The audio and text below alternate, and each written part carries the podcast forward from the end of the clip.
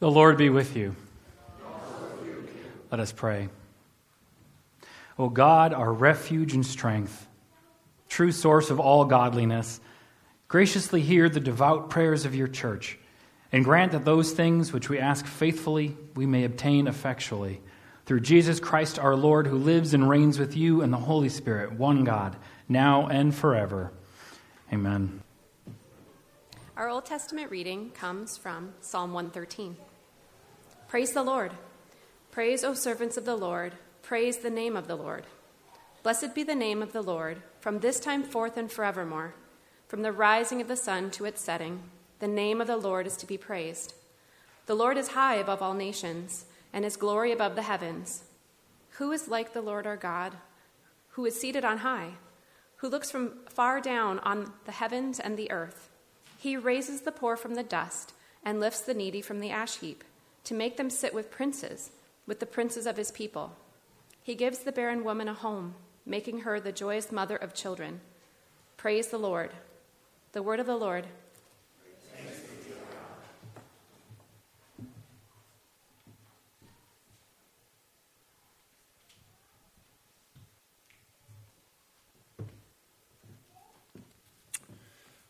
Our New Testament reading comes from 1 Peter chapter 2, 11 through 17. Beloved, I urge you, as sojourners and exiles, to abstain from the passions of the flesh which wage war against your soul.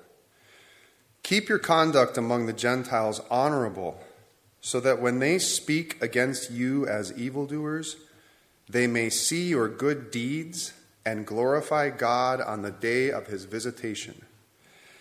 Be subject for the Lord's sake to every human institution, whether it be to the emperor as supreme or to governors as sent by him to punish those who do evil and to praise those who do good. For this is the will of God, that by doing good you should put to silence the ignorance of foolish people. Live as people who are free not using your freedom as a cover up for evil, but living as servants of God. Honor everyone, love the brotherhood, fear God, honor the emperor. The word of the Lord. Thanks be to God. This is the holy gospel of our Lord Jesus Christ according to Luke. Glory to you, Lord Christ.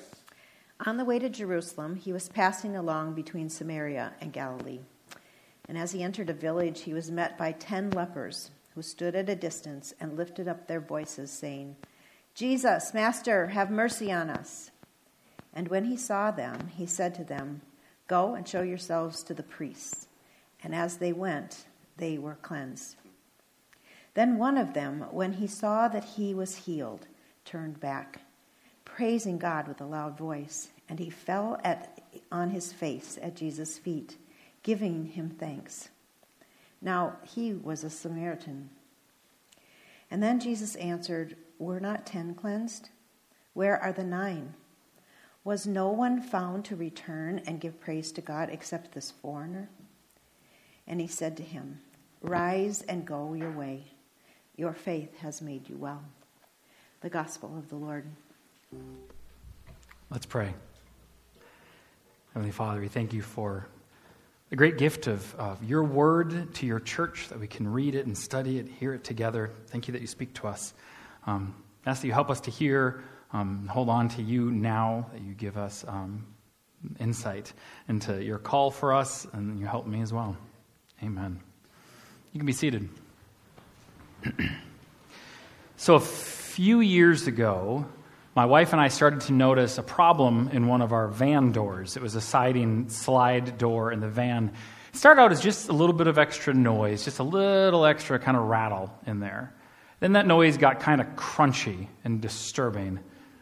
Then the door didn't want to shut properly all the time. Sometimes it would just shut like normal, and sometimes it would take multiple tries and some jiggles and some sort of voodoo, I don't know. Um, and it would finally shut well. And that was the point where we said, you know what? We need to stop using the door. We need to go get it fixed right away. This is a problem. We don't want to have to deal with this anymore. So months later, we still hadn't fixed it or gotten it checked in any way. Uh, but we were often remembering not to use that door, not always. And then one day, my kids had caused my wife to be really late to work. Um, and she was pulled into the, the parking lot and was grabbing her stuff, just trying to run inside. And she didn't think, and she went and she opened that door. And, you know, opened real nice. It just kept, it slid open and then just kept on sliding. And it went all the way off and onto the ground. Uh, she sounded really like I didn't get to see this. It sounded kind of amusing, like in a, in a sense. But she had help, managed to kind of slide it back on and snap it in, and it stayed in. Um, but so you know, we we put duct tape over the handles and kind of around the door as like a don't touch this anymore. So we're like, all right, don't touch that door. We need to go get to repairs and get this thing figured out. So it's probably a year later that we still hadn't touched that door, but been working around. And then our second van door started making some pretty interesting sounds. And that was the point when we're like, all right, we can't put it off anymore. You know, the one door fell off because we didn't know exactly what was going on. We know where this leads now. We have to fix it. So finally, we made that, you know, we, we asked some people, where should we go? What's a good place? We found a really close by local place that people really liked. Uh, and let me say, you know, when you're an adult, when you go to pick up your repaired vehicle and you're like really excited about how good it went. It was like, it was, this was like our best car repair experience ever um, as far as how it went. I mean, both doors were fixed and working great. Um, they actually had detail cleaned the whole van, um, which we didn't know was happening. And if you have a family van, you know how much work that is or how much it saves you in the long run that they clean it out. Um, and the actual final price was half as much as the original quote. Um, they had the prices came in way cheaper, the time of work was way less, and they didn't do anything about like you know the bill or anything. It was just, this is what it is. And so that's what they charged us on us. It was such a price difference when I saw it. I had to look, I checked both doors and checked the invoice, like they must have forgotten the door, only done one. But no, everything was doubled up and everything was working great. It was, it was awesome. Um, so we were paying, you know, talking with, it was the owner who was checking us out. And you get into those kind of basic business conversations. So how'd you find us? Oh, we live in the neighborhood, you know, you were recommended. Oh, cool, you live here. And, oh, what do you guys do? And so Liz answers, well, I'm a chiropractor. Great. And he turns to me. And most of you have never answered that question, you know, I'm a pastor. I get to answer that. And it's always, um, it's interesting to see people's response. Usually the response is something like worry or embarrassment. Oh no, I found out he's a pastor. I don't want to go there. Um, and they pull back and run away if possible. Um, he, though, he just brightened up like, oh, when he started telling us about his church and about his own faith. Um, he was a Christian. And it was a fun moment for us as uh, we, we saw all these good things at his work, and then there clicked of a, oh, and we see his faith and his values actually on display in these things. That was the working out of his belief, and it was really nice. Um, now, I'm not saying, just to be really clear, I'm not saying non Christians can't work hard or be truthful. I have worked with many who are exactly those things. But just in this moment, it was fun to see um, just how this was obviously the outworking of his faith. The way he was running his business, the way he was treating customers was because he had belief in Jesus and that was going to work out like this. Um, and it was really nice. I bring that up today um, because I think it captured well some of the core challenge in our passage for today that's in um, 1 Peter. Here we're being challenged to be honorable and to do good throughout our lives. And God's challenge through Peter here, it's really broad. It can touch on every aspect of our lives, including things like how we run our businesses and so much more. So, as we're diving into this passage today, uh, I hope we're all able to, to, to listen and, and, and, kind of process this together, but especially that you can begin discussing with God um, what does this look like? What is His call for you specifically in this? So, as we're turning to 1 Peter, um, as I was working through this passage this week, I think it's, it's a little repetitive or kind of circular in the way he goes. Peter's really got two, maybe three main ideas, and he just repeats them a couple times. Um, so I'm not going to go verse by verse. I found that confusing in my own head. We're going to go idea by idea as we go. And the first of the, these ideas in the passage, um, it's all about our identity. If you remember back a few weeks ago when we started 1 Peter, um, Peter addresses this letter to the elect exiles of the church. And now he's coming back to those ideas and those words, and he's got more time to consider it here. But before we get to jump right into these descriptions of the church, we really have to look back to last week in the passage that Pastor Joel um, led us through. Uh, so, Peter, if you remember, began the book remembering, praising God for his mercy, his great goodness, the salvation he's given us, the hope we have in that. Well, last week, Peter, and really Pastor Joel kind of along with him then, were exploring um, how that great mercy of God, the hope we have, how that changes us entirely. Um, and specifically, we have completely new identities in Jesus Christ. So today, as we're looking at this, what we need to remember especially is that everyone who has clung to Christ for forgiveness, for salvation, all of us, we're now part of a chosen race, a royal priesthood, and a holy nation. We are people for God's own possession. We're joined together by God's mercy and His choosing. And this identity that we have, it's not mere window dressing. It's not like a fancy costume that, you know, we can put on and take off again. This is really who we are now. It's foundationally true of all of us, and this is our identity before anything else. So, holding that identity in mind, we're a chosen holy race for God's possession. Now we come today to today's passage, and we, we find another piece of this identity. And here, according to God and Peter, we are also sojourners and exiles. That doesn't sound quite as nice as the identity stuff from last week, does it? But it flows directly from those things that Peter was teaching us about our identity. He so completely means that we really are a chosen race and a holy nation that he also means now we're not normal, regular citizens of our own nations any longer. His listeners, his original listeners, would hear as he says this that we're not simply Romans or Greeks anymore. We should hear something like we're not simply Americans or Minnesotan or whatever your maybe your background is there. We're actually now foreigners and resident aliens in our own places. Peter means for us to understand that now we have different allegiances, different priorities. We have different hopes and values. We belong to a different kingdom. Those words that Peter uses here, calling us sojourners and exiles, um, those two are specifically used together of Abraham from way back in Genesis in your Bible. If you remember that story, God called Abraham and he made these great promises to Abraham, but as part of that, Abraham had to leave um, his home, his family, everything he knew, and he had to travel to the land of Canaan. And Abraham would live the rest of his life there um, but he was always just, there was the permanent residence of the land, and Abraham was still a sojourner and an exile. He would know the people, he would do business with the people, but he was not of the people. God was going to build Abraham into his own people, his own nation, and Abraham had to stay true to God, not simply merge into the world around him. That's a pretty good starting image for what Peter has in his mind as he's telling us of our identity in this way. We do live and work where we are. We're engaged in our communities. We're involved in politics. We're making friends around us. But this is never our full home. And that means foundationally, we should think differently. We should feel differently than the world around us because we're always waiting for the fullness of God's kingdom to come, the fullness of our home. We're waiting for the world to be reborn. And that has a lot of challenge and call to us. Uh, but Peter's actually going to keep building on this idea of what our identity is. Um, he explains it more in verse 16 in a, from a different angle. Here he says that we are to live as people who are free, but also we are to live as servants of God. This is sort of a delightful little contradiction here in some ways. Um, it's not unique to Peter. The Apostle Paul is a big fan of this as well. What this means is that in Christ, we actually have been set free from sin and death. We are really free from things that the whole world is still enslaved to. But the whole purpose of our freedom isn't just to pursue our own course, it's to be f- able to finally live according to God's design. Um, we can finally uh, um, live according to our true purpose, the way we were made. And that is, we get to live finally as servants of God. God frees us from the tyranny of sin and death so that we can turn and find our true freedom in serving Him.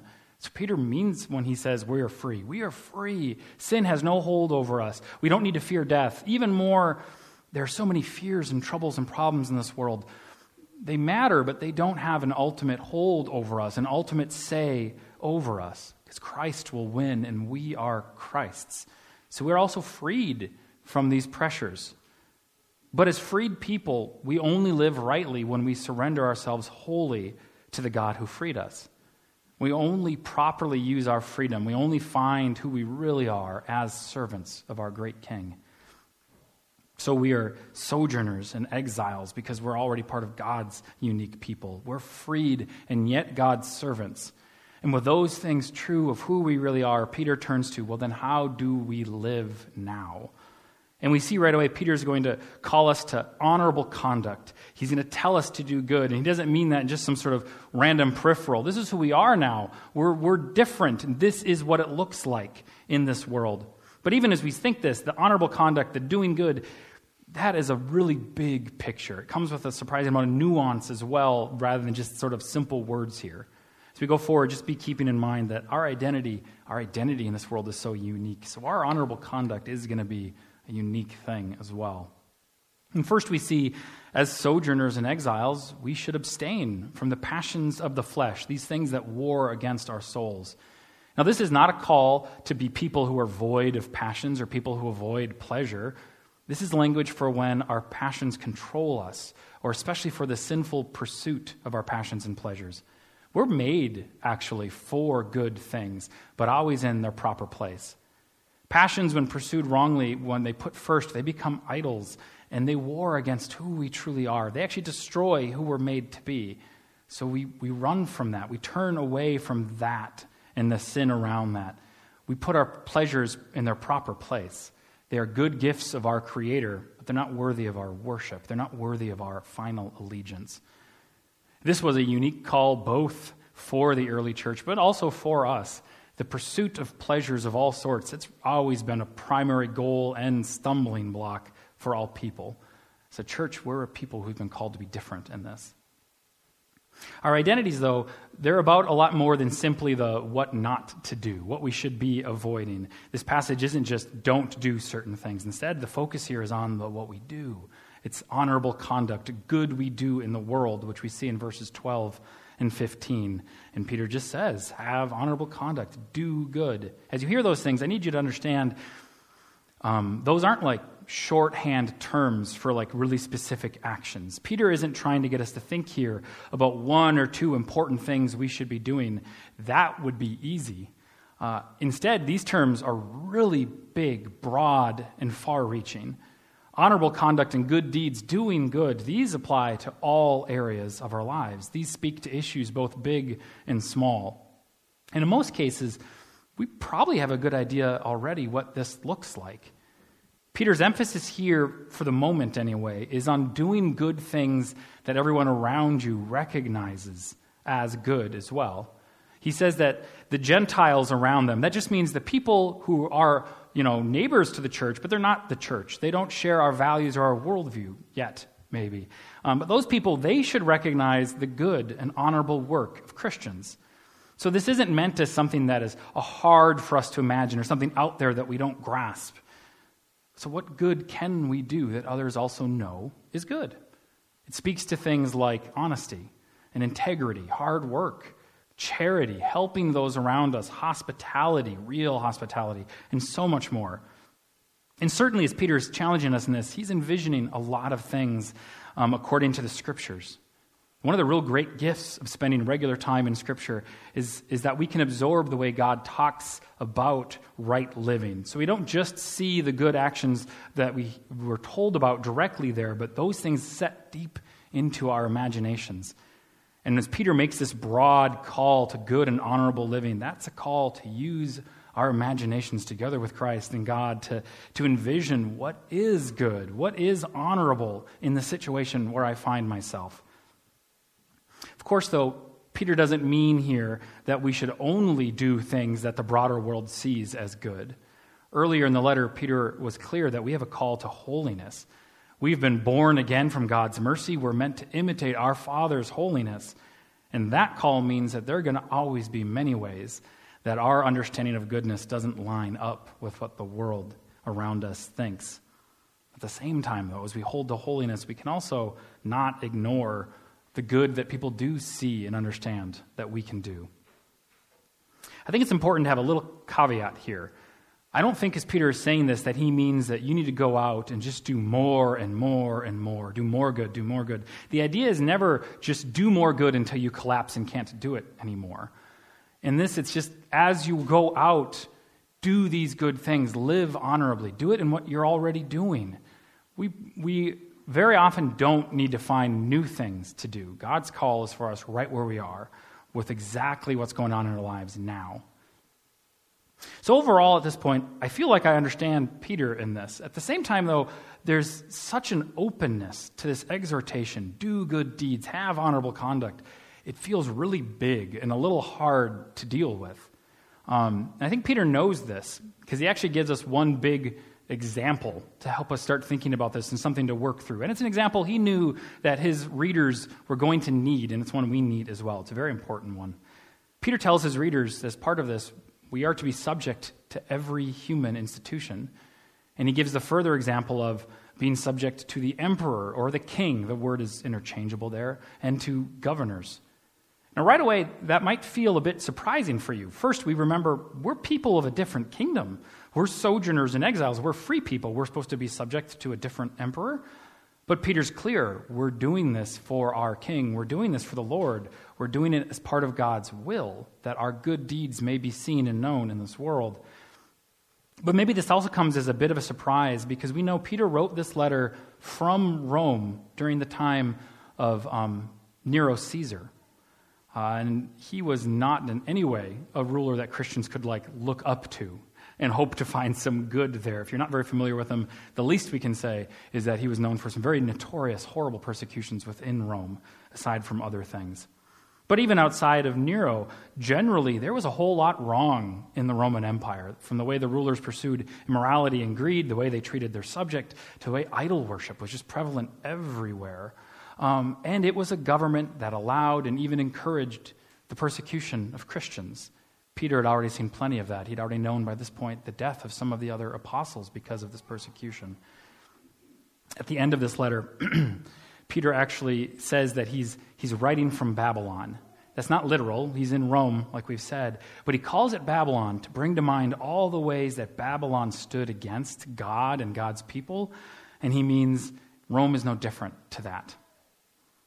And with all this true, God still says through Peter here be subject even to the emperor and the governors, to every human institution. They are meant to keep order. That's the role God has given them. That's what's kind of going on in verse 14. The governors are sent by Him, by God, for pursuit of order.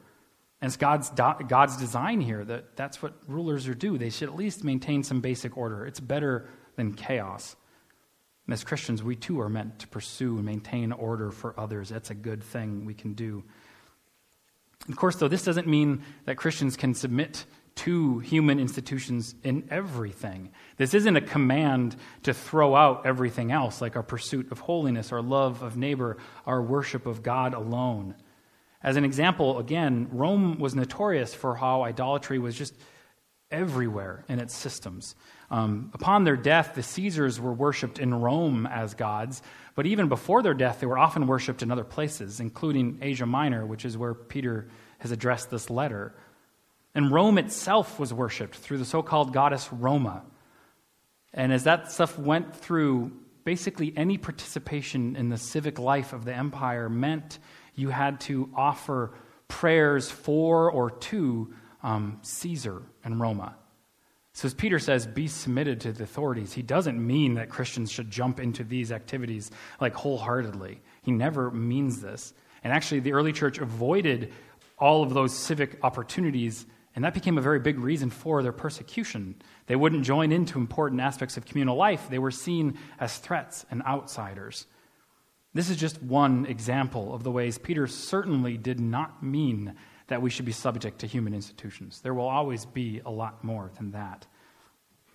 As we're thinking about this, just as a bit of an aside, there's a really cool thing in this passage that I don't want to miss. Um, even as Peter's telling people to be subject to the emperor in Rome, he's actually contradicting the ultimate claims of the emperor. He's undercutting in some ways. Because he says we should be subject to human institutions, and he talks about the emperor and the kings. But remember, Rome and the emperor, their claim was that they were divine. Peter disagrees with that. But also in verse 17, Peter says we should honor everyone. We should honor the emperor. Then he says, but we fear God. That's a sign of it's reverence is the idea. We reverence God. So the emperor, as human, he can be honored. We can think of at least basic respect towards him, but he's not to be reverenced. That is kept only for the one true God. So, back on point, we're supposed to live honorably, do good. That means even being subject to human institutions, even not particularly good ones. But we can be subject only in ways that don't contradict our faith and the teachings of Scripture. So, what's on Peter's mind at this point? I think there's a few things that we can think of pretty quick. One thing we know is um, taxes. The early church paid their taxes, even if they didn't like the empire. They followed laws around community order or various ordinances like that. And of course, as we think about our own faith, we know that there are some big don't do this, and those things fit really well into laws around crime. We know we should not, you know, commit theft or assault or murder. We can ascribe to and support laws that say the same. As we think about this hard question about what does this look like, how do we hold these things in balance, I really liked um, one point one commentator was making here. And he said, just as people were looking at Christians at this time of the early church, they saw something really curious and strange. Because they saw a people who were following these laws that made life harder for them willingly, where other people would try to skate around them. Taxes, things like that. Christians followed that stuff. Um, but then also, Christians wouldn't do the really easy thing when it came to things like offering incense and sacrifice to Rome or to, to Caesar. That would make life so much easier and so much better, and the Christians wouldn't do that either. So people looked at these Christians and they just didn't make sense to others around them in the way they lived. And I find that challenging for myself. Does the way I live make sense all the time to everyone else in the world? Let's turn back to Peter's main point here again. This is an example, he says, this being subject. It's an example of how we can do good and have honorable conduct. And again, there's a lot more we can consider here our work, our homes, how we're involved in our communities, and it's a lot. But as we start considering that, Peter actually has important reasons for us to maintain this behavior that we have to consider as well. Yes, we do these things because they're good.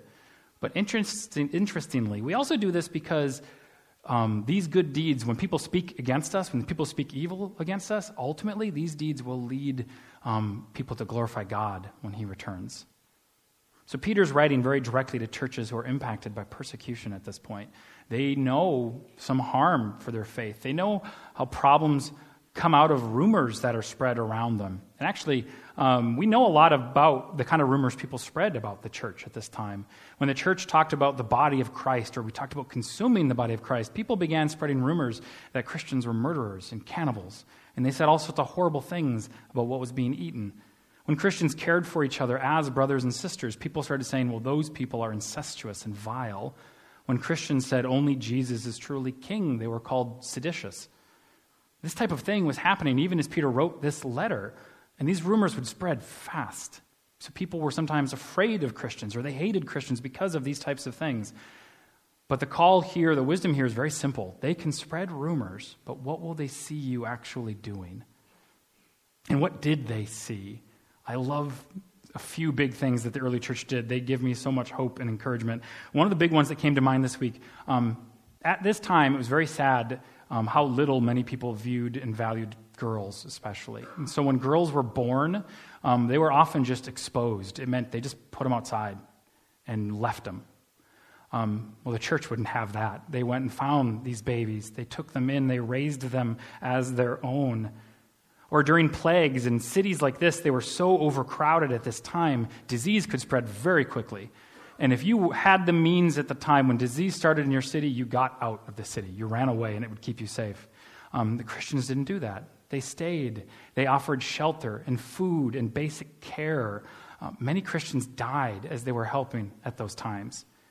And more simply, we know people saw the Christians as surprisingly honest. They saw them as people who cared for widows and orphans, who shared their wealth and did so much more I'm actually, as a church, when I think about these things, I'm really glad for our connections with Together for Good, for New Life Family Services that help families in trouble, that help protect children and babies, or other organizations that are doing these types of outreaches and providing food and clothes and helping.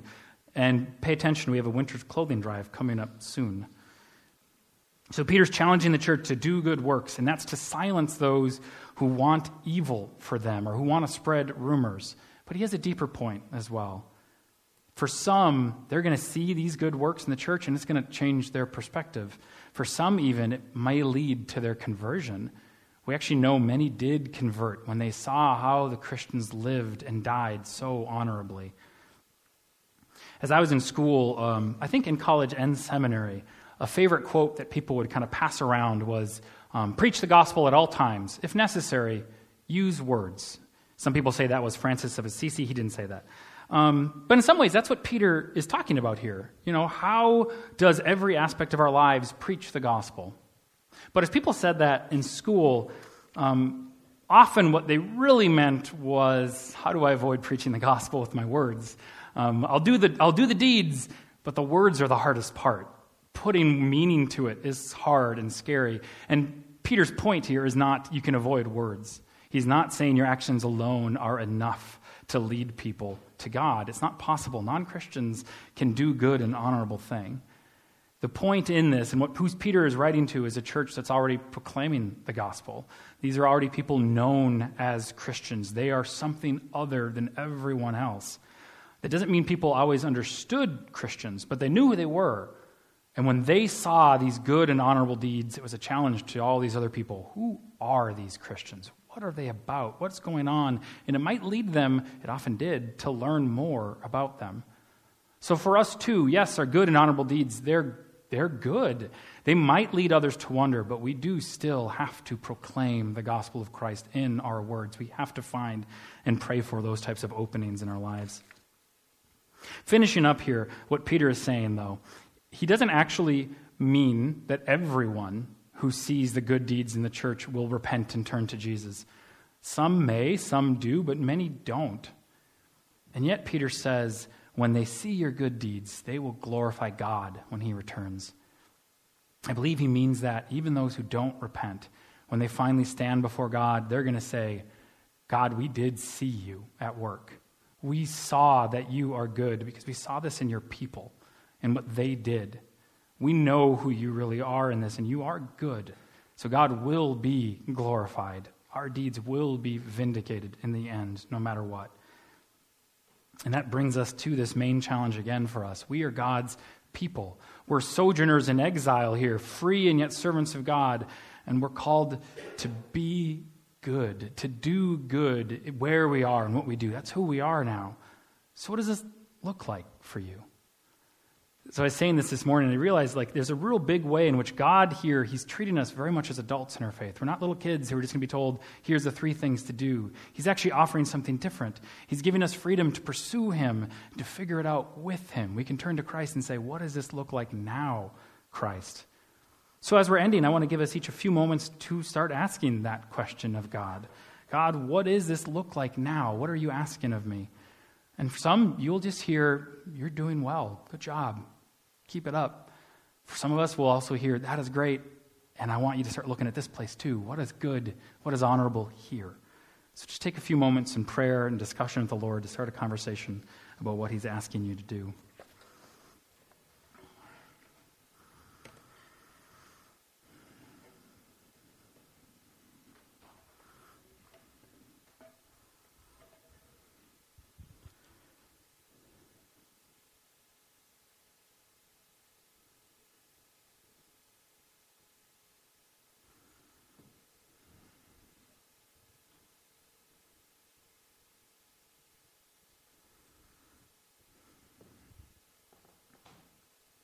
Christ, we are thankful for the great gift of your salvation, for the way you have changed us and made us something new. Um, in that, we ask for your help, for your imagination, um, for all the areas of our lives, that we can see um, what loving you, what serving you, what being these new people means, what it looks like for us. Give us encouragement and strength in these things, and also give us the words that we know that we can proclaim your gospel to those around, that people will um, come to see and know you more um, through us. Amen.